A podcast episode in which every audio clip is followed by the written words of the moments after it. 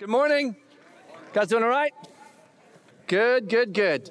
Well, we are gathered up here to come together to proclaim the extraordinary privilege it is that we have a Savior that bothered to come and save us, bothered to come and redeem us, bothered uh, to show us through His incredible word the entire story. So remember, we shouldn't know what we know. We have no uh, reason that we brought to the table to solicit God uh, revealing himself to us. He did that because he's that good. And we now get the privilege of engaging in a journey through what He has revealed so that we might know Him, that we might know His story, our story as it relates to Him, and how He is engaged with us and what He is calling us into in the journey toward our freedom as we move through our life and into eternity. What a crazy thing we get to do. And just a reminder to all of you that is what that what is happening in this room is not natural. It is supernatural.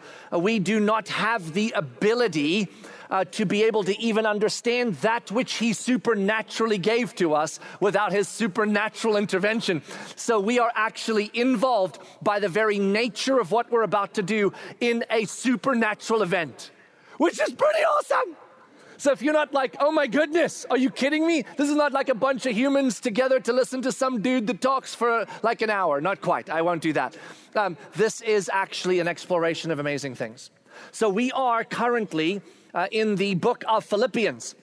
This is a letter that Paul uh, uh, is, has written to the church in Philippi uh, because they solicited some uh, information from him in a wrestle that they were having.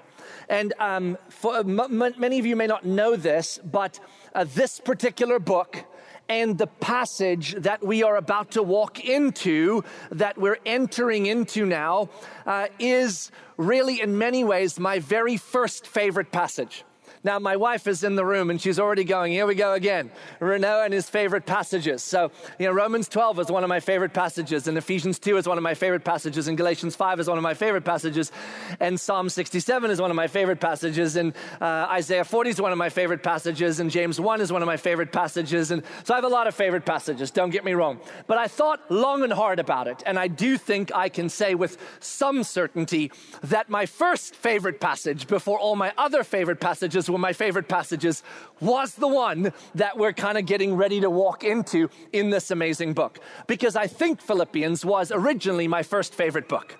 And so we are walking into a space that I have, among some other passages, waited decades to be here and go, okay, here we go. This is awesome. So we're going to do that. Now, the passage I'm talking about, we're not preaching on today.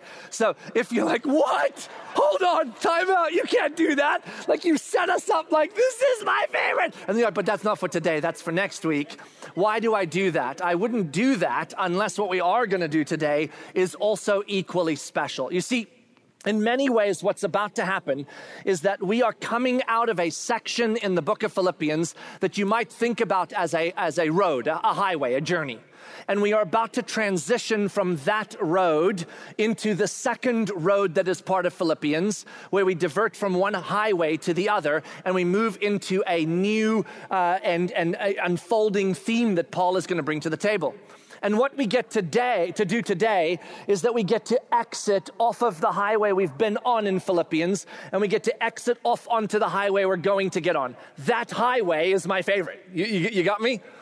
And so at first I'm like, well, today's kind of the exit ramp. You know what I'm saying? And exit ramps aren't like, woo. It's just kind of like we got to get from here to get to there, except that in the world that God brings to our table, in the beauty of Scripture, there is no space in Scripture, no word, no letter, no sentence, no paragraph that is wasted, that is nothing but an exit ramp.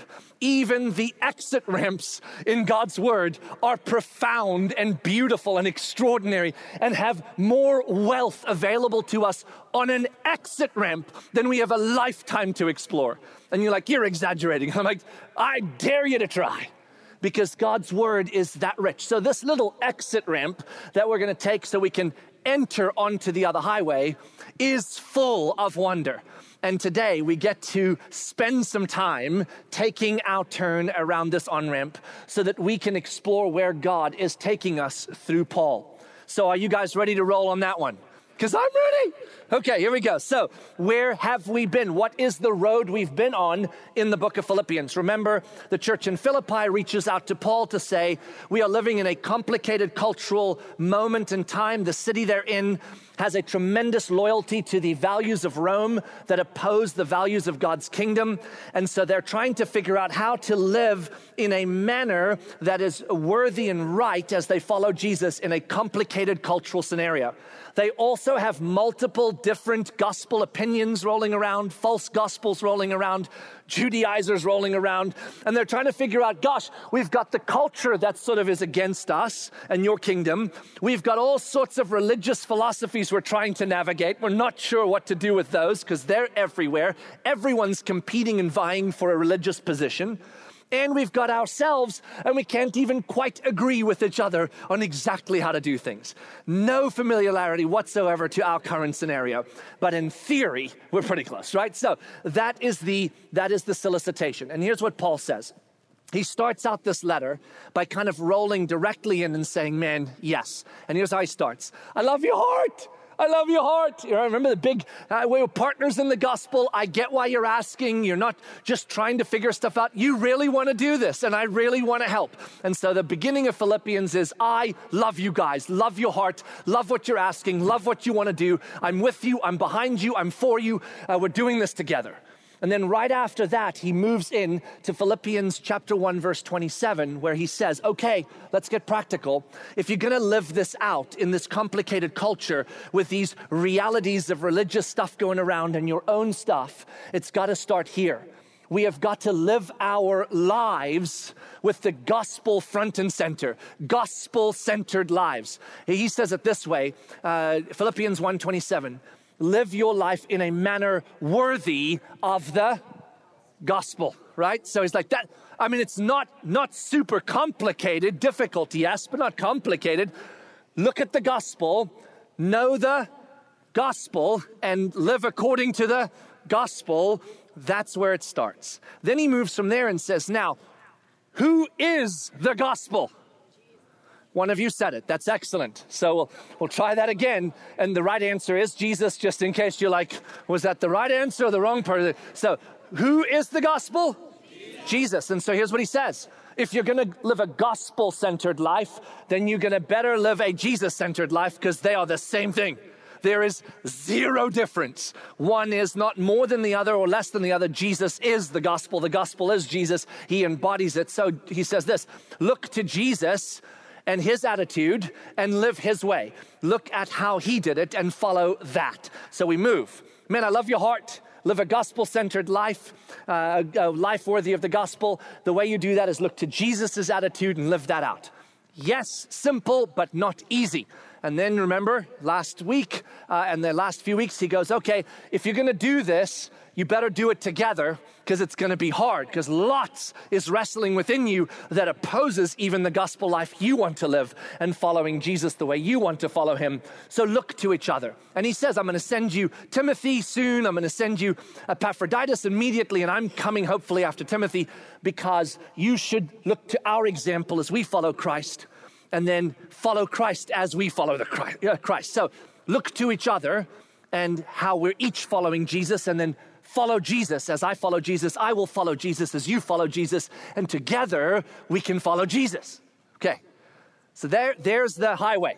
Now we're like, okay, we're, we're, gonna, we're gonna exit off this highway. Where's it gonna take us? So grab your Bibles and let's go take a look because we're about to get on the exit ramp so we can enter into my very first favorite, favorite passage of the my very first favorite, favorite book.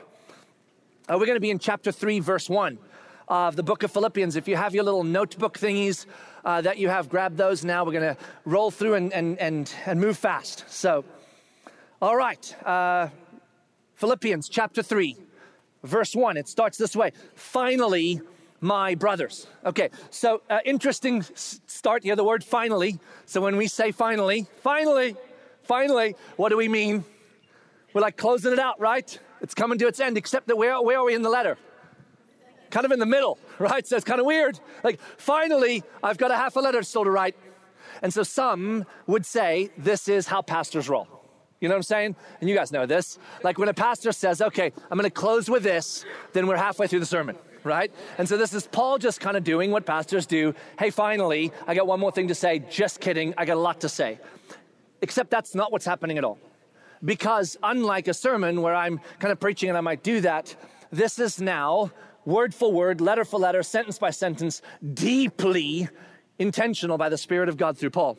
And so this is not a finally, this is my last point. Actually, the way that this word is used here is it can also be translated slightly differently than finally, and it can be translated this way. So, so then, or if you want, with that in mind. It's a little different than a therefore. It's a little different than a in light of, because if you say therefore, I say this, therefore we do this, you're directly connecting it. You with me? But if you're saying, I said all this, so then, now that we know all this, where do we go with this? That's how you, that's when you use a so then. So don't think of this as Paul's finally, I've only got one more thing to say. This is Paul saying, considering the highway we've just traveled on, so then what do we do now? And who is he saying this to? So then, or finally, dear brothers. Whenever you're using dear brothers in scripture in a letter format like this, you can interchange that to dear friends, dear, dear co-laborers, dear, dear fellow brothers and sisters. It's just an endearing reality to say, I am not here to bring something hard to you. I'm saying us together. We're going to do this, dear brothers and sisters. So then what is it that, where do we go with this? We've just unpacked. Live a life worthy of the gospel. Watch each other and the way you're following Jesus and do it well. So, so then what? And here's what he says. Let's take a look. Let's take a look at what he says. Here he goes. Whoops, turn the page. Philippians chapter 1. Finally, my brothers, rejoice in the Lord. Rejoice in the Lord. There it is. There, there, it is. There's the big. There's the big. So, so, then, what do we? What do we do? Excuse me, one second. Sorry about that. Uh, what do we do? We rejoice in the Lord. Now, when we hear rejoice in the Lord, oftentimes we narrow that to the expression of rejoice. So we say, we take our experience and we say, okay, here he's saying rejoice in the Lord. So, so find joy in the Lord, be happy in the Lord, considering all this that I've said, this life we're to live worthy of the gospel, following each other as we follow Jesus, having our attitudes be the same as Christ Jesus.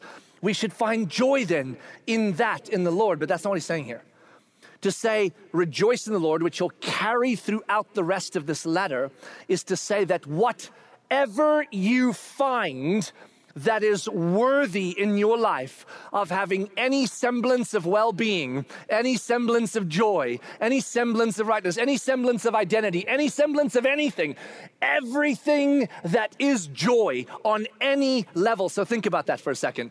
Think about when you're experiencing joy versus not joy. He's like, anything, anything that solicits a sense of well being or joy, where should you find it?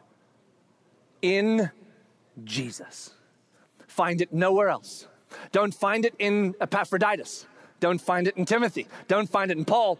Don't find it in your circumstances. Don't find it in your culture. Don't find it in your behavior. Don't find it in your obedience. Don't find it. Find it specifically, exclusively, only, ever in Jesus. The conclusion of live a life worthy of the gospel is so then, rejoice only in Jesus the conclusion of obey well, follow each other as you follow Christ, have your attitude the same as Christ Jesus. Watch your life is still this, but rejoice only in Jesus. Now, if you forget everything else I share today, don't forget that because this entire passage is actually about that. All Paul's really saying on this exit ramp is road, man, live your life worthy of the gospel. Exit ramp, but rejoice only in Jesus, lean only in Jesus, trust only in Jesus, find yourself only in Jesus onto a road about Jesus. You with me? But he's going to expand this exit ramp a little bit to give us a little more clarity and meat on what this looks like. So let's take a look. Here he goes. So he says this Okay, finally, my brothers, rejoice in the Lord. To write this, the same things to you, is of no trouble to me and is safe for you. What an interesting little sentence. Hey guys, so what? Big, big aha moment out of the first half of the letter. Rejoice only in Jesus. land only in Jesus and bed only in Jesus. And this is that moment where I think the church in Philippi are rolling their eyes a bit, you know, like here Paul goes again. Let me guess, Paul, this is like those moments you come to this person you know and you're like, Paul, how, how should we do it? Fix your eyes on Jesus. Yeah, yeah, no, I, I, I know. I, I know. But like, can you fix your eyes on Jesus? In bed in Jesus. Rest in Jesus. Count on Jesus. Stand in Jesus. Rejoice in Jesus. And so here's what Paul's saying is, I know, I know. This is repetitive. I know. I'm saying it again. So then what? Rejoice in Jesus. And then he says this, but you know what? There's no trouble for me to repeat myself. It's no hassle at all. I don't feel any weightiness in repeating myself. Now, it's partly true that Paul is also kind of making a little bit of a reference here to what it takes to write these letters. They are writing on paper that's incredibly expensive because you didn't roll down to the uh, you know Office Depot and, and buy a stack of printed paper. To get paper to write on in this time was an incredibly difficult task. And then to write on that paper, you didn't write and like and then, oh, that didn't work. Every single thing you wrote, you were like, this better matter because this is expensive. The ink, the paper, everything. And, and here's what he's saying I'm going to be repeating myself quite a bit for the rest of this letter. I repeated myself quite a bit when I was with you, but guess what? It's no trouble. It's no trouble at all. Why is it no trouble? Why does Paul not mind harking back over and over and over and over and over and over again to this rejoice only in Jesus, live only in Jesus. Why? Because it is safe for you. It is safe for you.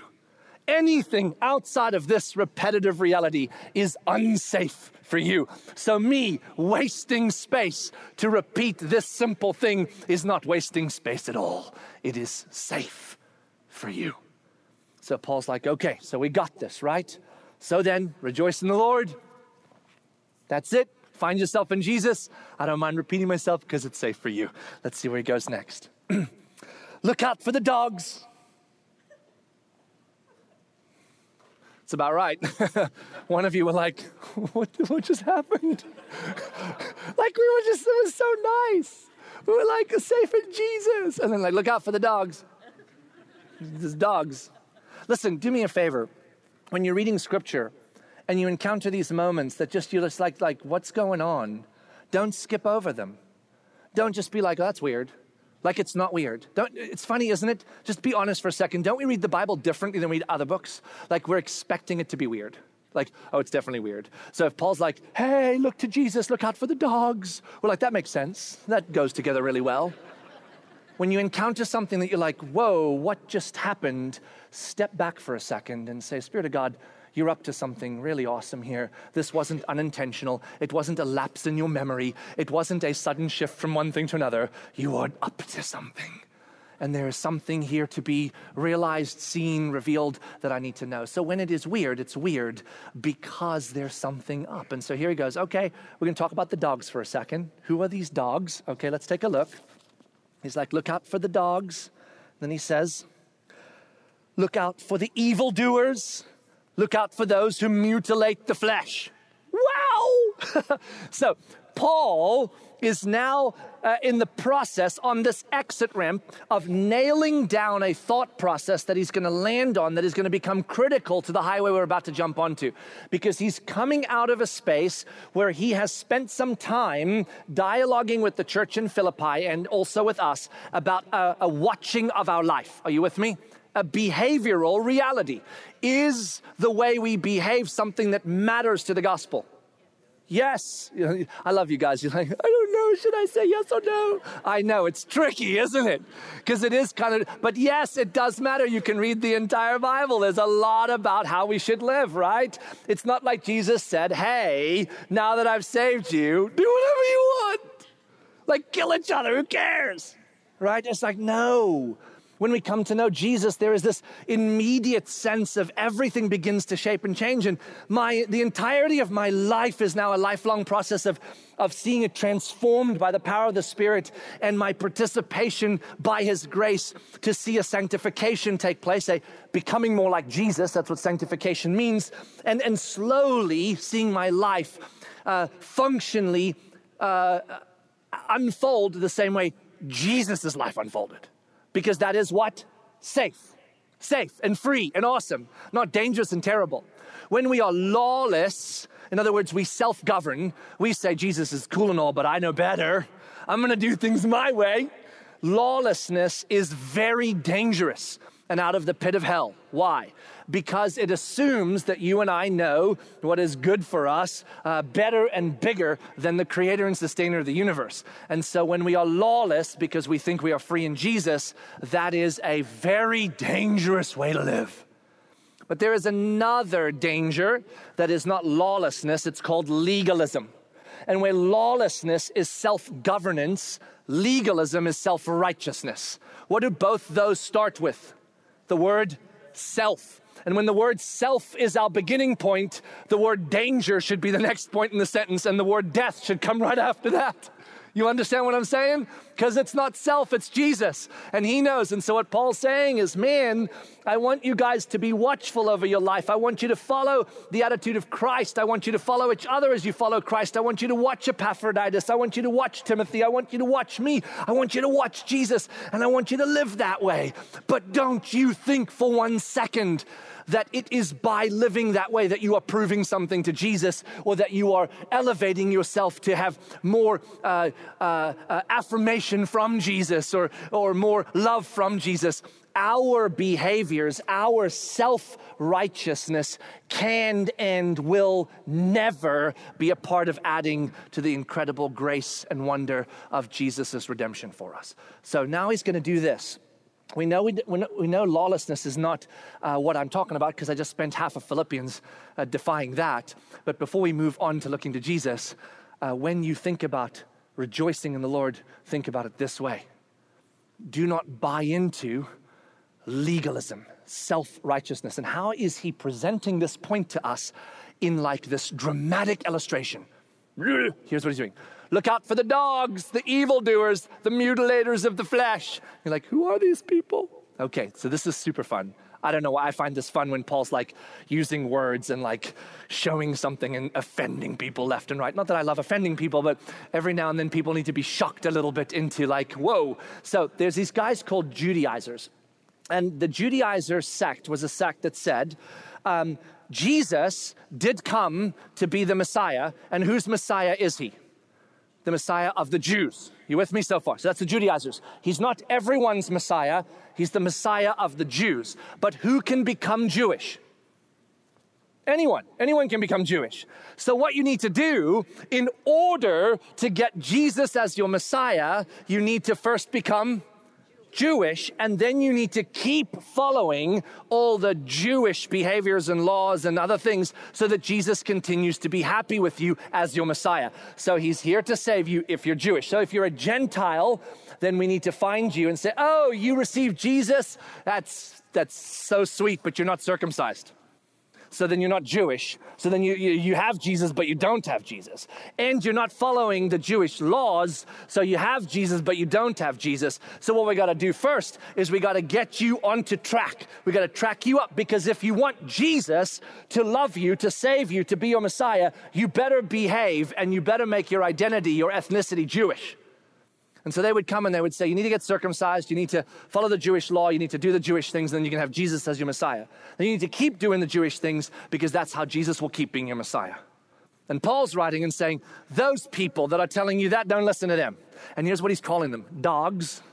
So just so you know, in the time of Paul, when they said, Oh, look out for the dogs, they weren't talking about Maltese poodles. You know what I'm saying? They, they weren't talking about uh, labradoodles. They weren't talking about the fluffy pets in our house. They were like, oh my gosh, I hate the humans, but I love the dogs. They weren't talking about those kinds of dogs. Because during Jesus' time, dogs didn't roll around as little pets. During Jesus' time, those were the animals that roamed the streets, that carried the diseases, that scavenged all the stuff, and that ran around biting people because they were mistreated and they were, and, and they were violent. And so, what did you do with dogs? You avoided them at all costs because if they came to you, they were unclean and they would bite you and they would hurt you and they carried unclean things. So when you compared a human to a dog, here's what you were saying stay away from those unclean humans. Who did the Jewish people call dogs? Gentiles. So watch this. This is so crazy. Paul's like, the dogs that the Jewish people called dogs, I'm now going to flip that and say, don't listen to the Judaizers who are like dogs now. And then who were the evildoers? Who did the Judaizers and Jewish people call evildoers all the time? The Gentiles. And he's like, don't listen to the dogs, the Jewish people, the evildoers. So when the first two words come, you would think if you were Jewish, you're listening to this like Paul going, oh my gosh, he's talking about Gentiles. See, he's with us. And then he goes, those mutilators of the flesh. And now you're like, oh, definitely Gentiles. Why? Because the way that Gentiles would worship in many of their worship settings would be that they would mutilate their flesh. You see this in today's religions all around the world scars and br- brands and burns and things and piercings, all to say to the gods, hey, we're, I'm, I'm doing things to myself to, to suffer or to mark myself or to say something to you externally that says, I'm yours, please don't hurt me. And so the Gentiles were considered mutilators of the flesh who were evildoers and dogs. And so he goes, Don't listen to those folk. And just when you think, Oh, he's talking about the Gentiles, he does this. For we are the circumcision. And there's the clue. He's like, I'm not talking about the uh, Gentiles, I'm talking about the Judaizers. Those who say to you, in order to get Jesus, keep Jesus, and maintain Jesus, you've got to be self righteous. You've got to be circumcised. But we who follow Jesus are the circumcision. You notice the difference there? He didn't say, we who follow Jesus are circumcised. He's like, we are the circumcision. He moves it from an external event to an internal reality, which he speaks to in a number of his other letters about the circumcision of the heart. Now, just in case you're wondering, Paul is absolutely against the reality of being circumcised in any way. Just FYI, complete side note, but I think it matters. When Timothy was going to go into ministry with Paul, he was not circumcised. You know what Paul told him to do? As an adult, get circumcised. So you're like, hold on, time out. I don't understand. Paul's like goes to Timothy, who he just used as an example in Philippians to say, follow Timothy. And he told him to get circumcised as an adult. And now he's telling these people, don't listen to those people who want you circumcised. Paul is crazy. No, he's not. Because what Paul is constantly showing us by the power of the Spirit is that it is not what we do that matters nearly as much as why we're doing it. When he asked Timothy to do that, it is because Timothy was going to pastor a group of people in a cultural moment in history that wouldn't even listen to him if he wasn't circumcised. And so, as a means to mission, he set aside a right he had not to be circumcised, and he got circumcised for the sake of the gospel. If you ever set aside rights you have for the sake of the gospel, if you set aside prerogatives you have for the sake of the gospel, you know what that is? It's beautiful. But if you do things for the sake of self righteousness, for the sake of proving something, for the sake of tying identity to something other than Jesus, then that same act that is beautiful as an act of mission is demonic and terrible as an act of self righteousness. What he's saying here is, folks, listen to me. Man, watch your life and live a gospel honoring life. But don't, don't ever buy into that that gospel honoring life is what makes you special to Jesus. Don't ever buy into that. That gospel honoring life is what gets you Jesus, or keeps you Jesus, or maintains you Jesus. Jesus does that all by himself because he loves you. What, what that is, is a response to what Jesus has done for you. And so don't buy into the legalistic version of this. And he says, in fact, we are the circumcision. Let's talk about how the circumcision functions, those who are in Christ. This is what he says. We are the circumcision who worship by the Spirit of God and glory in Christ Jesus and put no confidence in the flesh. Three things, Paul says, you will notice about people who are following Jesus that are not following him out of self righteousness or self governance, legalism or lawlessness, but following him out of worship or awe of Jesus. One, they will worship by the Spirit. The word worship here is the same word used in Romans chapter 12 when he wrote these words. Therefore, dear brothers and sisters, in view of God's mercy, present yourselves as living sacrifices, holy and pleasing to God, for this is your spiritual act of worship. It is not about coming and singing. It is about taking the whole totality of my life and saying, My life, which was once for me to build my story and my kingdom, is now for you to build your story and your kingdom.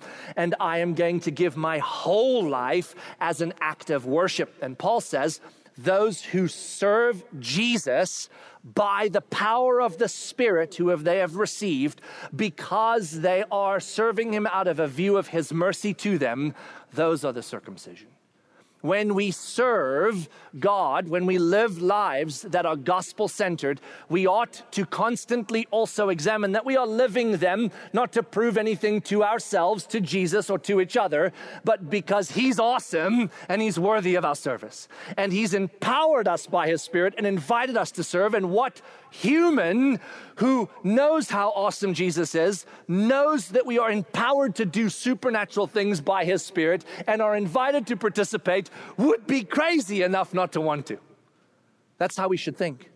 Gosh, I want to serve because He's awesome. He's empowered me and He's invited me. I don't have to serve, but I sure want to serve.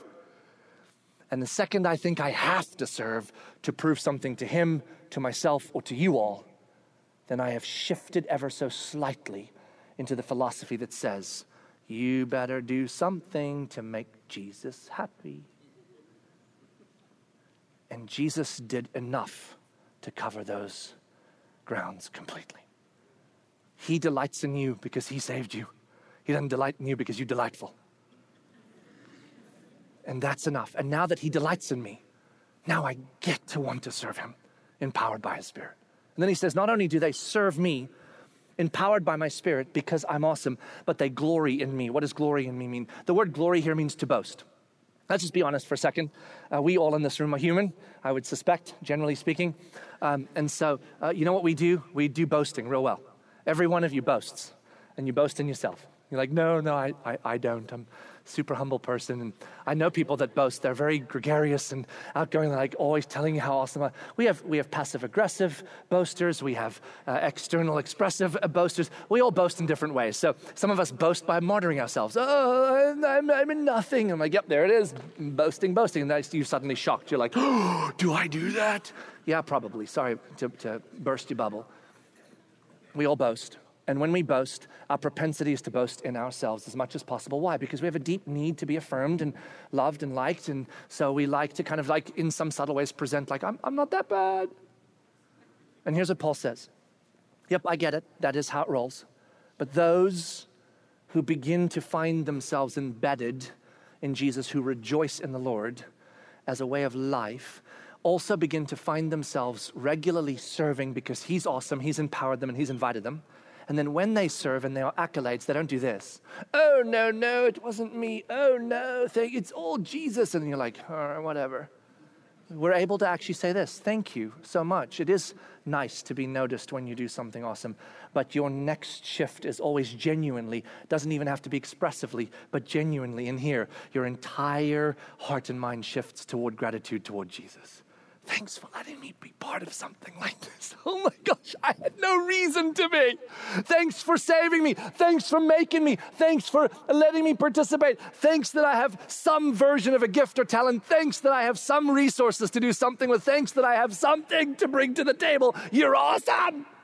So, what Paul is saying is, man, those who follow Jesus, they constantly find themselves serving because of him and then boasting in him that they're even saved to be able to serve. Are you with me so far? And then he's like this, and not only that, but these people put zero confidence in the flesh. Zero confidence, none. No confidence in the flesh, zero. There is nothing I bring to the table to Jesus that adds to Jesus. There's nothing I bring to the table to Jesus that adds to his love for me, that adds to his mercy toward me, that adds to his grace toward me, that adds to him. He is everything. I show up and he's awesome. So I put no confidence in the flesh. Now, the flesh is interesting because in the scriptures, the flesh is used in two contexts always. And, it's, and I'm coming back to where I started, so catch this because it's important, because I think this is where we often live between these two spaces. Sometimes the flesh is used in the context of lawlessness. You have the flesh that you're battling, and the flesh is tempting you to do the things opposed to God. Are you with me so far? And so we say, stay away from the flesh or the fleshly things or the things that are the flesh. And whenever we use the word the flesh, the Gentiles live by the flesh, then we have a list of things that are, you know, not good, opposed to God, right? So sometimes the flesh is lawlessness. And what is, what is a participation in the flesh as an act of self governance or lawlessness produce? You can say it death. Death every time. It's dangerous. Then at other times, the flesh is used as self righteousness, as in this case. Don't put any confidence in the flesh. You see, this isn't about the temptation side of the flesh. Like, don't put any confidence in that thing that's trying to make you do the bad thing. No, it's saying don't put any confidence in that which is your own obedience brought to Jesus as though you're awesome. If you obey, you obey because you're empowered by the Spirit of God, not because you're awesome. And your obedience that is not by the power of God is an obedience that is like a dirty rag to the Lord anyway. So the point is when we obey, who's, who should get the glory for our obedience? Who should we be grateful that we even were able to obey? Jesus. And so what he's saying is this man, listen, the people of God, they do not follow the flesh, nor do they put confidence in the flesh. They do not follow lawlessness, nor do they live legalistically. They fix their eyes where? On Jesus. And He drives their service, He drives their boasting, He drives their confidence. These are the circumcision. And then Paul, very quickly here, does something a little odd on this exit ramp to kind of close out this illustration. He's like, okay, I'm I'm gonna close it out. We're gonna seal the deal on legalism so that we don't walk into the next highway with any version or thought that the reason I say to follow Epaphroditus or Timothy or me as examples is because behavior matters as it relates to salvation or as, as it relates to, to Jesus loving us more. No, no, no, no, no. That's just our privilege. Look what he says. He says, okay, of all people, look what he, this is so funny though I myself have reason for confidence in the flesh also. So now Paul's going to get weird. It's like, okay, speaking of not putting any confidence in the flesh, and speaking of me calling the Judaizers dogs and you know evildoers and mutilators of the flesh, they're going to be a little bent out of shape when they read this letter. And likely, here's what they're going to say: uh, Of course, Paul is against us. Of, of course he is, because he can't possibly attain the lives we're living. He is a lawless dude that lives however he wants. And Paul said, just in case they go down that road, let me just mention something to you. So I myself have reason for confidence in the flesh also. If anyone else thinks he has reason for confidence in the flesh, I have more. I just love that. Paul's like, if anyone thinks he's awesome as far as self righteousness goes, I'm awesomer. Just FYI. If anybody thinks they pulled it off, I pulled it off for more off. I embody the reality of self righteousness, embodied, and it was my value system that brought me to God and saying to God, Look, I am doing so well. Look, look. I circumcised on the eighth day. That's out of Leviticus. So he's like, before I was even conscious, God was allowing me to follow the law to the letter. So I never, I never broke a law, is what he's basically saying externally. Of the people of Israel, so I, I, I am a thoroughbred. Of the tribe of Benjamin, I know where I came from. This, a lot of Jewish people didn't know this stuff. They didn't know what their tribe was because it all got mixed up. So Paul's like, I know exactly my tribe. I can track my ancestry back to Benjamin himself. I am a purebred. There is no mix in my blood. I am as good as it gets from a ethnicity standpoint. And we often put a lot of our confidence in our ethnicity, don't we? I am an American. Mm. I love America. But if that's where our identity lands, I love Israel. But if that's where our identity lands, I love lots. Man, we in trouble. So Paul's like, listen, I am the Israelite of Israelites. Not only that, take a look at this. I am the Hebrew of Hebrews we believe what that means is not so much another statement of his thoroughbredness, but it is more about the language he spoke. So Paul was born in Tarsus. I always say TARDIS, which is what Doctor Who travels on, but he wasn't born in TARDIS. He was born in Tarsus, just FYI. Um, and so I have to kind of think that through. But Paul was born in Tarsus, which was a Greek speaking city. So the assumption would have been that his first language would have been Greek. And what Paul is saying is, in my home, I was raised with the Hebrew language as my first language. So you can pick any path you want as far as, look, there's a flaw in his system and he's like, there's no flaw. I got it all covered. Every bit of it. God covered it all for me. My self righteousness was bar none. Look, as to the law, a Pharisee. That was a statement of his legalistic righteousness. And then look what he says as to zeal, a, pers- a persecutor of the church. He's referring here to the prophets of old, where the people of God would have an outside influence come in and negatively affect their belief in God, and some prophet would rise up with zeal. Uh, uh, Elijah, it said, had a zeal or a jealousy for God's people or for God. There were other prophets that that was spoken of, and what they would do is they would come alongside the people of God and say, This terrible thing coming in and invading our philosophy, our theology, our truth needs to be undone. And Paul said, Listen, when I was a Pharisee and this Jesus thing came to the Jewish table and it was a false religion trying to unravel us, guess what I did? I killed the people that followed Jesus. My zeal was beyond anything you can imagine to protect the integrity of this thing I'm now saying uh, is not the way. And then he says this As to righteousness under the law, blameless. I just, I'm sorry, I just love that because I do wonder like, did Paul pause there and pray for a second? Like, Spirit of God, look, here's the deal. I get it now. I was never blameless. I'm not blameless. There's no blamelessness in me. So, can I write that down? And the Spirit's like, write it down. write it down. Because as far as self righteousness is concerned, you had it down pat. So, we know that Paul doesn't mean that he actually thinks he's blameless. Paul is writing a resume on self righteousness. And he's saying, as far as self righteousness goes, I checked all the boxes. So you want to bring your self righteousness to my table to say, man, mine is so awesome, I think it is enough for Jesus. I'll bring mine and it's more, and mine wasn't enough. So here's what I did. Here's what I did. Look what Paul says. And now we close out the exit ramp. Here we go. Close out. That doesn't mean I'm halfway through my sermon, it means I'm actually ending. So take a look at this. But, verse 7 whatever gain I had, I counted as loss for the sake of Christ. So look what Paul just did. He just took this whole exit ramp onto this highway that's going to take us down this incredible path of what it means to count Christ as everything and everything else as nothing. That is the highway we're about to get on. If you want to know what safe is, if you want to know what life is, if you want to know what freedom is, if you want to know what light is, it is being on a highway where Jesus is everything and everything else is nothing. And we're about to get on that highway. And as Paul gets us on the highway by the power of the Spirit of God, he takes us on this exit ramp and he says these, th- this amazing thing. When we get on this highway, know that this is what this highway is about.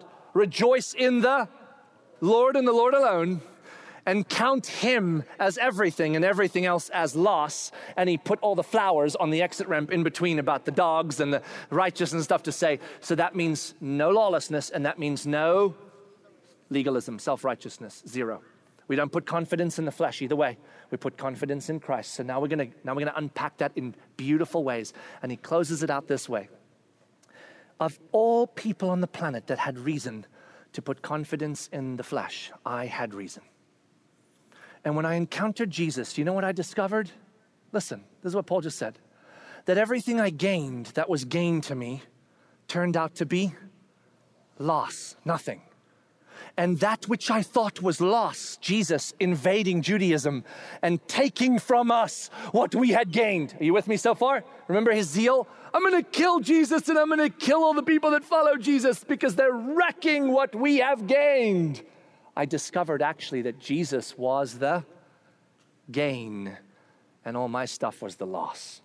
So, what Paul is saying here, or starting to say as we enter the highway, is this I don't only see now that what I had is loss and Christ is gain, I am actually going to relinquish, renounce, let go of anything I've ever held as gain.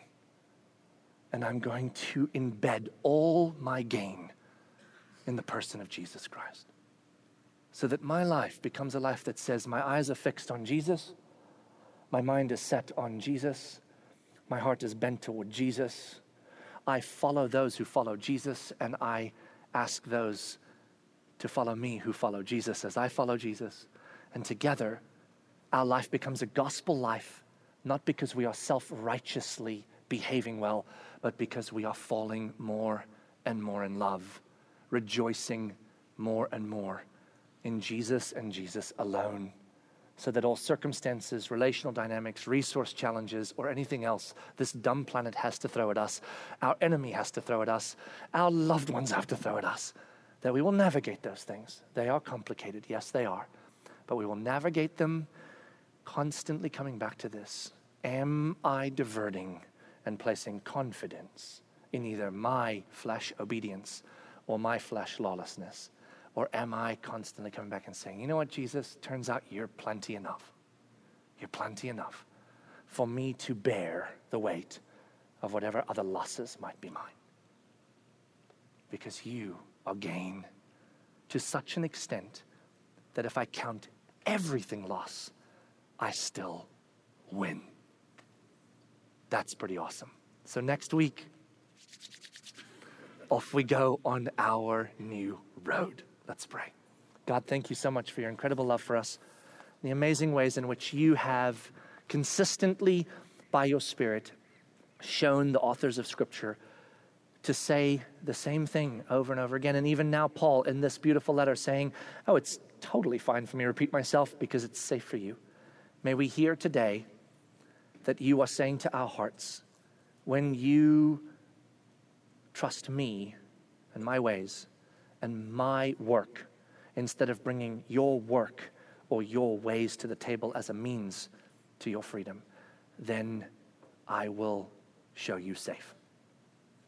God, may we be a people that when we discover that we are leaning into some self governance, assuming our way better than yours, or when we are leaning into some self righteousness, assuming our obedience as some addition to your salvation or your grace or love or delight in us.